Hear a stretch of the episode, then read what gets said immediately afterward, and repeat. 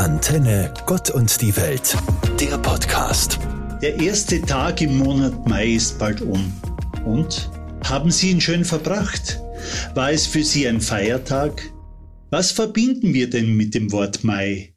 Maibaum, Maikäfer, Wohnemonat Mai, Maiandacht, Mai singen, Mailieder, Maiwipfel, Mairegen, Maiglöckerl, der erste Mai. Ich glaube, selten haben wir den Mai so notwendig gebraucht wie heuer. Wie heißt es so schön in einem alten Maigedicht? Freude soll nun wieder ziehen in die Lande weit und breit. Aller Trübsinn soll uns fliehen. Nun beginnt die schöne Zeit. Hell erglänzt das Himmelszelt. Kleine Vöglein hört man singen in den Auen auf dem Feld. Welcher Jubel, wenn die Sonne über das Gebirge setzt. Welches Wunder, welche Wonne, eine Rose Taube netzt. Und ein Blick wärmt sich am andern, keiner bleibt jetzt mehr allein. Jeder Blick fragt einen anderen, wann, sag, darf ich bei dir sein? So, so wünschen wir Ihnen einen wunderschönen Wonnemonat Mai. Karina Wagner und Ihr Theologe Walter Drexler.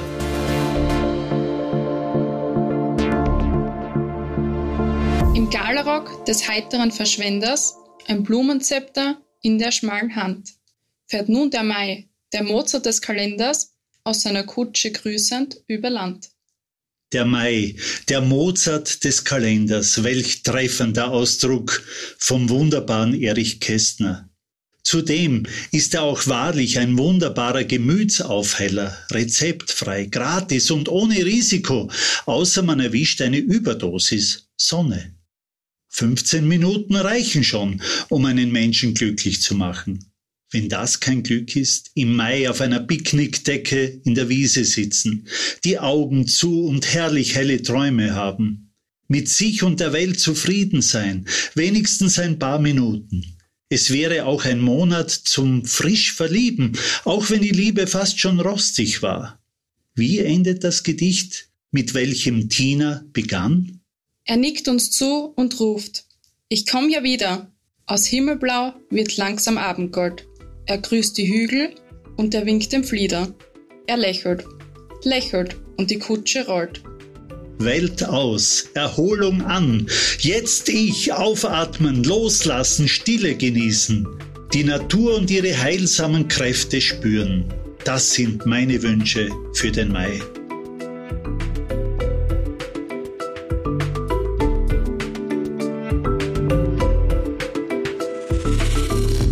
Der Mai ist ein Monat, in dem so vieles aufbricht. Die Blüten an den Bäumen, die Blumen in den Gärten. Warum nicht auch wir? Warum nicht ich?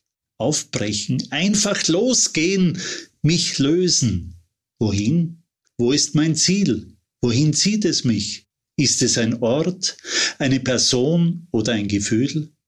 Treibt mich der Wind, der Duft einer Blume oder das Geld? Mein Gepäck leicht und meine Seele auch. Aufbrechen. Immer auch ein Weg zu dir, Gott, auch mit den vielen Umwegen. Nur stehen zu bleiben ist zu schwer auszuhalten, weil der Himmel so weit oben. Und wir können immer nur glauben, dass dein Reich nahe ist. Doch nahe ist nicht nah genug, wenn Schmerz und Verlust uns umringen. Aufbrechen, anfangen zu laufen, manchmal ohne Sinn und Verstand, bleiben nicht mehr stehen in deiner Gegenwart, denken dich an ferne Orte und an gute Taten, die wir doch nicht bewältigen. Aufbrechen möchte ich, im Gleichklang mit der Natur und ankommen.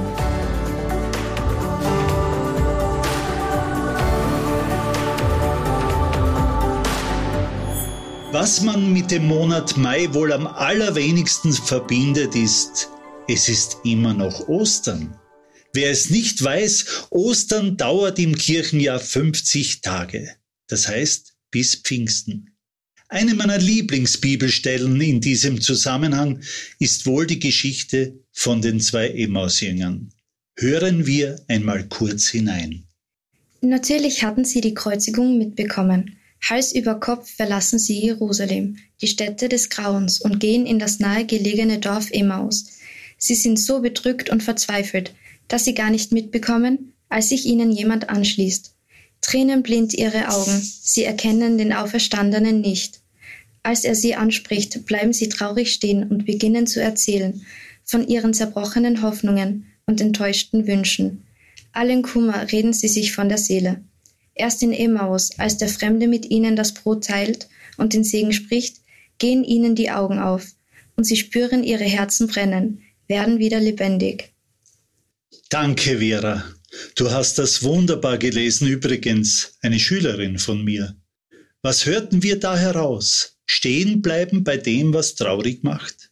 Darüber reden, ins Gespräch kommen, gemeinsam essen und trinken, einander begegnen und erkennen, es wird einem ganz warm ums Herz, wieder lebendig werden, voll Lebensfreude und Energie. Dafür sind sogar diese 50 Tage viel zu kurz meint ihr Theologe Walter Drexler. Antenne Gott und die Welt, der Podcast.